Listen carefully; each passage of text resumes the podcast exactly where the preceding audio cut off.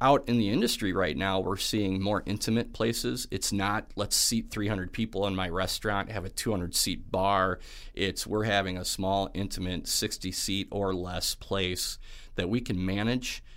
And I always believe if there's a wait, there's a demand.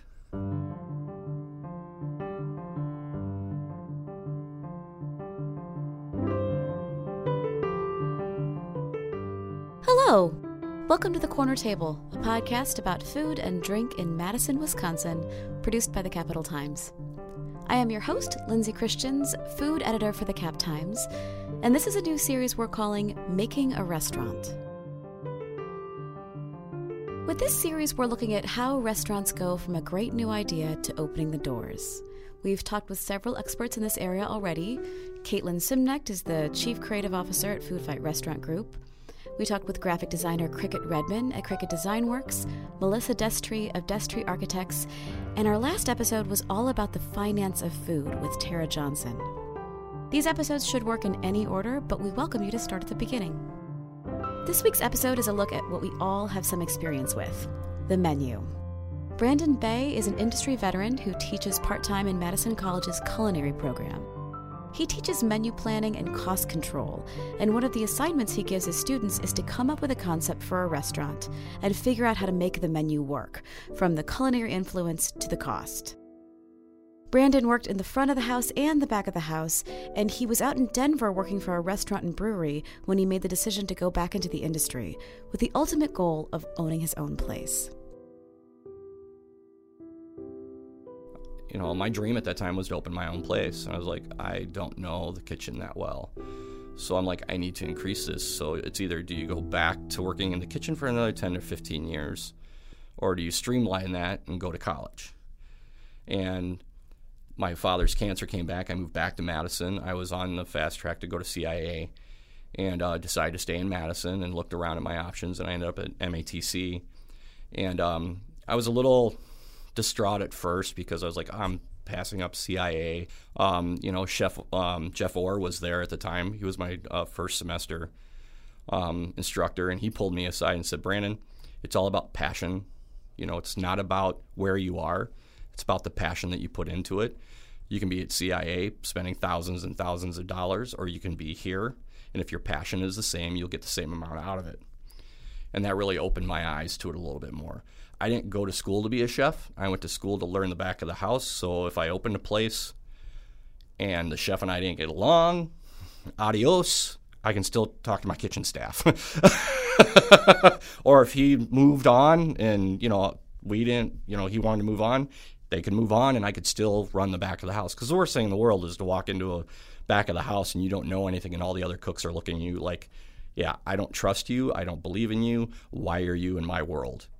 How did you get into teaching? So I worked for Gordon Food Service in sales for uh, approximately about five years, and um, left that. I wasn't enjoying the roller coaster ride of commission, um, and um, was just kind of taking it easy. And Paul Short reached out to me and said, "Hey, what are you doing?"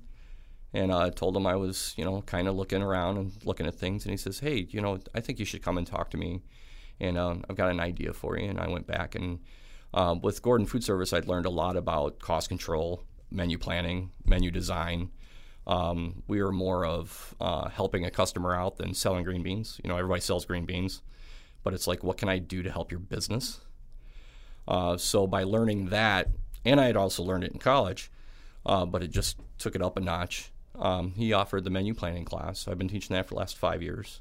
I started teaching cost control last year. I had nutrition for a while. Yeah, so. so, when you start out teaching menu planning, when your class comes in at the beginning of the semester, what are the primary principles that you're looking to sort of start with? Like, what are the parameters of the class? Give me kind of an overview of what what that looks like. Put your cell phones away. No. nice. No. Uh, um, no. Actually, what I'm doing is um, getting a feel for what they're wanting to do. You know, are they wanting to do a food truck? Are they wanting to open a restaurant? Are they just wanting to be a cook? And I tell them all these crazy things, you know, menus your marketing. It's your number one marketing tool that a restaurant has. Um, I, I, don't care what anybody says. You can say advertising on TV, radio. It's not. It is your menu. If you hand somebody a menu that is too wordy and there's too much on it, I call it the Bible. You put it down and you go, Do you sell a bacon Swiss burger? Yes. Can I have that? You're telling them what you want instead of the restaurant telling you what you should have. And that's what the menu is designed to do, is to steer a customer to the most profitable, best item that they offer. Do most people want to open their own place? What's the percentage? I think it's changed a lot nowadays. I think uh, I think you're seeing a lot more younger students that are wanting to do more of a food truck style, not so much of opening a full-on restaurant anymore. Because I think some of them have worked in them and they understand the stresses and they've seen it and they're like, I don't want to be a part of that anymore. Plus, it's I mean, dining out has changed drastically in the last few years. You have the baby boomers that are getting in, you know, they're getting up there and I think that's where a lot of things are going to change. I think you're it's not a cafeteria style anymore. You're going to see three meals a day. You're going to have a cafe here. You're going to have a lunch place here. You're going to have a nice fine dining spot. The expectations the, are going to be higher. Correct. Where out in the industry right now, we're seeing more intimate places. It's not let's seat 300 people in my restaurant, have a 200 seat bar. It's we're having a small, intimate 60 seat or less place that we can manage when you think about some of the concepts that are coming across, because in the menu planning class, do they have to design their own menu for their own concept? Yeah. So what I do is I tell them, you know, sit down and think about a place that you want to open up. I want you to sit down with a piece of paper and I want you to describe it to me. Tell me when you walk through the front door, what's the first thing you see? What are the colors you see? What are the what's the atmosphere? Is it busy? Is it noisy? Is it quiet?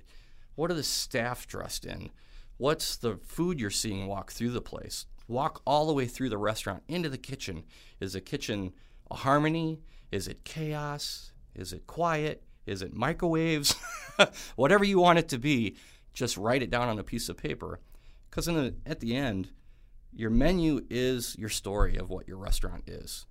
Because it has to revolve around the theme and what you're trying to produce. It's a 14 week, it's a 16 week class but there's a 14 week project and it is designing their uh, theme and their concept. Then it's actually telling me who their demographic is. Who is it that they're wanting to sell to? Is it the college student? Is it the blue collar? Is it the white collar? Is it a mix? Is it you know? Are you opening a family restaurant? Are you doing a taco? Are you doing a, yeah taco truck? Where are you going with the taco truck? All of these things, and that's when they're like, wow, this is actually a big deal. This isn't a little project. And it's like, oh, the time's crunching down on this. Then we start the costing progress, or, or they write their menu and make sure that their menu follows suit with their theme and their concept because you get a lot of kids that are like, I want to create and I want to do this. And it's like, okay, you have Greek, Mexican, and Italian on your menu. but then it's getting them on board and understanding that there is there's some cohesiveness that you have to have through the whole process. Um, and then it's teaching them that as much as people say they don't want to, but you have to micromanage. And it's not so much micromanage as this is the way I want it, it's micromanage the numbers and understand. You're getting into an industry that's very hard to be the millionaire that everybody thinks you are when you own a restaurant. So you have to find how do I make that grow? Where do I where do I find those pennies? Where do I find those nickels? And that's where you micromanage your costs. That's where you literally sit down and you price out all your items on your menu. You figure out what your food cost is and you make it work for you. You develop your menu layout to work for you to make you money. And then you do it again quarterly, 6 months, however, to figure out this isn't working, these items aren't working, let's get them off the menu, replace them with something else. Now, I do know that this, the farm to table and the seasonal thing is here. Um, they still have to do it. No matter what, they still have to take a look at their menu. This is selling like hotcakes. Yes, we change the menu every, you know, three months, but do we want to take this off because how much we sell of it? That's a discussion to have. It's not a yes, we take it off or no, we don't. It's a discussion that you have to have to make it is it still fitting with what you want to do? Because your concept can change. It can change monthly. It can change, you know, bi biannually, however you want to do it. Plus, you have to listen to your customers. Are your customers happy with what you're doing? Do you fit into what they're looking for?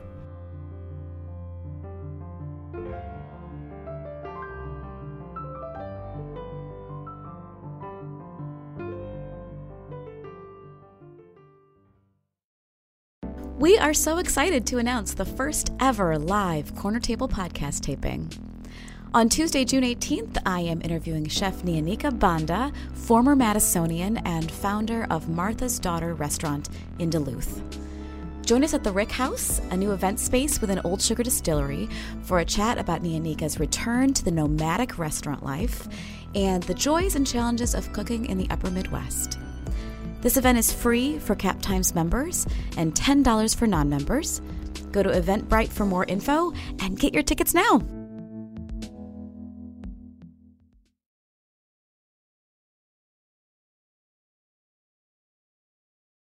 I'm also I'm interested in to hear you say like you not only have to figure out like what is your concept going to be in, in, terms of like what kind of food do you want to serve but also who's your demographic um, i write sometimes about places that open up that are really specifically to say we want to serve this community like this is our community of like first generation um, you know, immigrants who there's a lot of us here, but there's no restaurant serving this particular food that, you know, that we love and, you know, remember. And yes, of course, it's open to anyone, but it's first and foremost for this specific group of people? Do you see concepts coming across that are like, you know, this is my background, this is the food that I grew up with? Or are you seeing sort of more ambitious like, you know, I'm going to do this this, you know, higher end or intensely local or, you know, what kind of things are you seeing around that, I guess? Um, I do have some international students that come in and have done, you know, they've done Thai, they've done uh, I had a I had an awesome one that was Indonesia. That sounds which, delicious. Yeah. Which I had to go and redo some educating of myself to understand the plates that they were putting on the menu.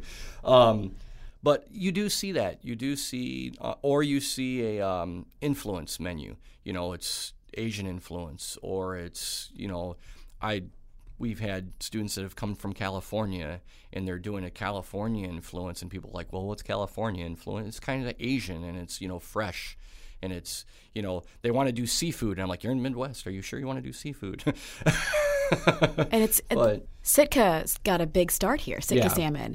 And, you know, I've, I've worked with Kviak before and I okay. got a salmon share that I split with like four other people because it's so expensive. But it's it's great because you get these beautiful sides of salmon that are flash frozen and it's wonderful. If you're a restaurant and you're trying to meet specific margins, maybe you have to offset something like that beautiful salmon with something else on your menu that's going to be, you know, maybe the salmon's a loss leader. Yeah, exactly. And that's what I tell my students is that, you know, you're – your ideal menu,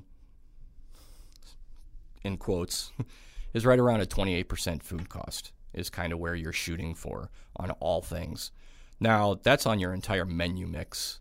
Um, that being said, if you're a steakhouse, unless you are, you know, a high end steakhouse that can charge you $65 for a, you know, a tenderloin, which most are not, they're charging like $24.99, well, that's going to be a 40 or 50% food cost. So where are you going to make that up? You know, now you have to make up 20% somewhere to offset that. Where do you do that? Salads, appetizers, desserts. For all the servers and everybody out there that gets mad at your managers for yelling at you to sell coffee and desserts and appetizers, yes, it's to boost your tips, but it's also because they know that they'll make up their money off those items, selling those items to offset the steak that you just sold on your menu or on your table. and wine too, right? Yeah, and wine and beverages, definitely alcohol and beer and the whole works. And you know, the microbrewery thing here in town is just ex- expanding crazy. And uh, and I lived out in Denver and I love it. I mean, it's great to see it expand. And the nice thing about those places is that they kind of get a little bit of more of cushion because they are producing their own beer. And if their beer is their hot seller, then they've got a little bit more cushion when it comes to the food and the labor and things like that. But still, they have to follow those costs because no matter what, if you're not following your costs, if you're not micromanaging those, eventually something's going to go wrong. Something along the line will go wrong, and you'll either implode or you'll have to sit down and re reconstruct whatever you're doing. Um, and I only say that from experience of watching I don't know how many restaurants that we this is what we do, this is all we're going to do, blah, blah blah blah. They don't ever change. They don't ever look at you know what what do we do, where do we go. They just keep it the same, and eventually it's either it's redundant and people stop going there, or they don't follow their costs and food costs rise, like we've seen. You know, 2008 with the crash, food costs went insane, and I kept I was with GFS at the time and I'm like, you need to raise your no. Some Subway's five dollar lunch. I have to have a five dollar lunch. No, you don't. you're cutting your you're cutting your lifeline when you do things like that. It's hard to say that to somebody, but and it's also hard to tell the public, hey, it costs us money to produce what's put what we're putting in front of you. We need you to pay for it. Yeah. what role do trends around things like tacos and poke bowls and you know ramen like what role do, do you see those trends playing in terms of like how your students are approaching their menu planning? You know what kinds of things you're seeing coming down the line? I think um, what i'm seeing uh, when it comes to trends is that it's um, it's either all in or nothing. It's not like i have these couple tacos and then this on the menu. It's it's a taco shop or it's a ramen shop. It's not a diverse, we've got a couple ramen bowls, we have a couple salads, we have this and that. It's strictly, this is what we do. I've never really challenged them to take it and go, hey, why don't you do ramen, but also do something else? Because I love that they get so inspired by this is what I want to do. This is, and, and they just get so focused on it that if I were to throw something into it, I think it sometimes I think it discourages them and they kind of back away from it. I'd rather let them just flourish and go with it. And then I always tell them when we're done with the class and after I've graded the projects and things that if you want to sit down and talk about this, I have absolutely no. I just had a student that I had four years ago call me on the phone. He's out west.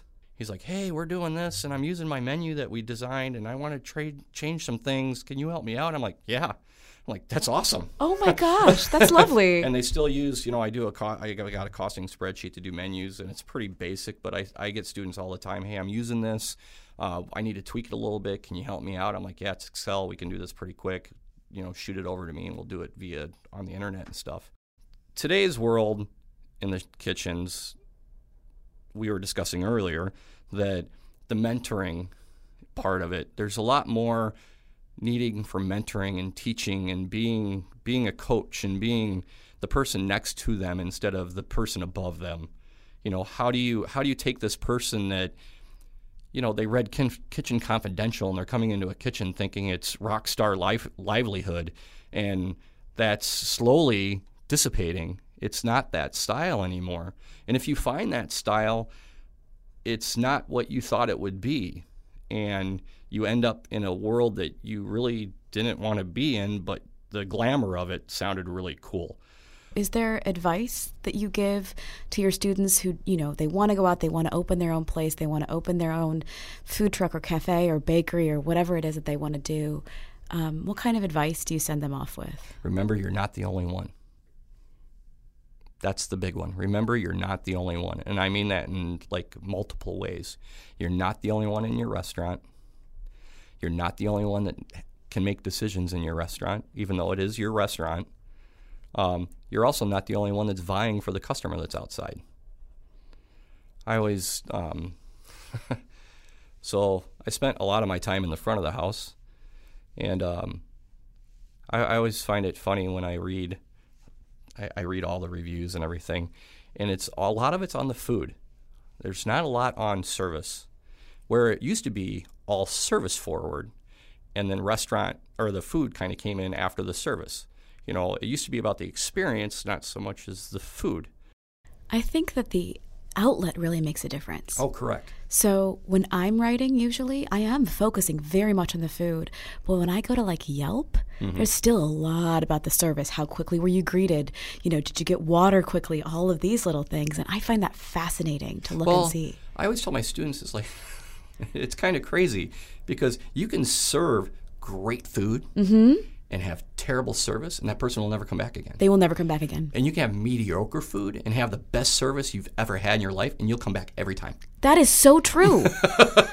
it makes me a little bit crazy. Yeah, it makes you come back every time because I had a server that worked for me that, pardon this, but she was so so drilled into her tables, and she could have as many customers as you could handle, or, or that she could handle, and I would get, hey. Um, my my table's upset. Can you come out? I'm like, oh, okay. What did you do now? And I walk out, and every one of them would be like, it's not the server's fault. She's awesome it's this, and I, every one of her tables, and I always like, yeah, this server, you could, we could put poop on the plate, and you'd eat it and smile. She's that good. she was that good, but she also, you know, your water was never empty. You always had, you know, the item that we gave away free. Well, it's Pedro's, it's chips and flour tortillas. So, but she was so into her tables, and she was so sweet and nice that nobody complained about her ever. And uh, and we got a lot of repeat business because of that because the service was outstanding. It's all about the experience. Are you paying for the experience? Are you enjoying what you're doing? Or are you just going out to dinner? Food and music will take you back to a second in time. Could be with your grandmother, could be your first date with your wife or your spouse, could be the you know the last meal that you had with somebody. It'll take you back in time. Just hearing a song takes me back to high school, or actually can take me all back to middle school. But food, as soon as you touch it, it's like, oh my God, this is great. You know, well, look at the show Ratatouille, the movie Ratatouille. Yeah, it's true. That's so powerful. If you think about that, how you affect people with the food, that that's what I kind of get across to the students. And the students, I think they understand that because it's like, okay, think of something. I make them do that in class. It's like, think of a meal that you had that you can sit here today and describe it to me from start to finish. And they all do it. I'm like, okay, wouldn't you like to create that yourself? I'm like, even that meal, could you create that meal? Yeah, I've done it I, because I love it so much. Then awesome, put it on your menu. Make your restaurant design around that. Find the thing that drives you and make your restaurant around that story. Tell your story.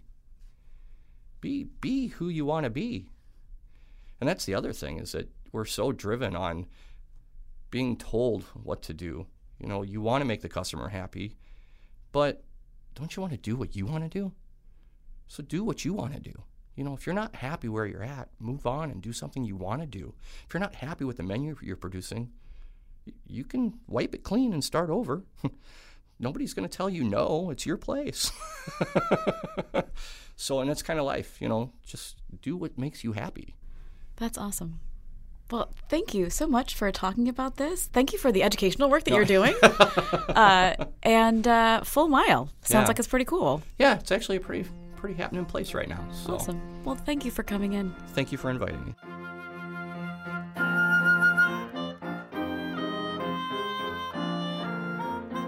This has been The Corner Table, a podcast about food and drink in Madison, Wisconsin, produced by the Capital Times. We get editing help from Eric Lawrenson. Follow us on Facebook or subscribe on iTunes, Stitcher, or SoundCloud. Recently, we've had stories about a new Hawaiian food cart called Jack's Ohana and a diner called Sunny's Kitchen in Oregon. Don't forget to get tickets now for our live podcast with Chef Nyanyika Banda, owner of the critically acclaimed Martha's Daughter restaurant in Duluth that she recently took on the road. That event is Tuesday, June 18th at the Old Sugar Distillery Rick House. General admission is $10 and it's free for members. Go to bandacornertable.eventbrite.com for tickets. Thank you so much for listening. I am your host, Lindsay Christians, Cap Times food editor, and my wish for you this week is rhubarb cobbler. Cheers!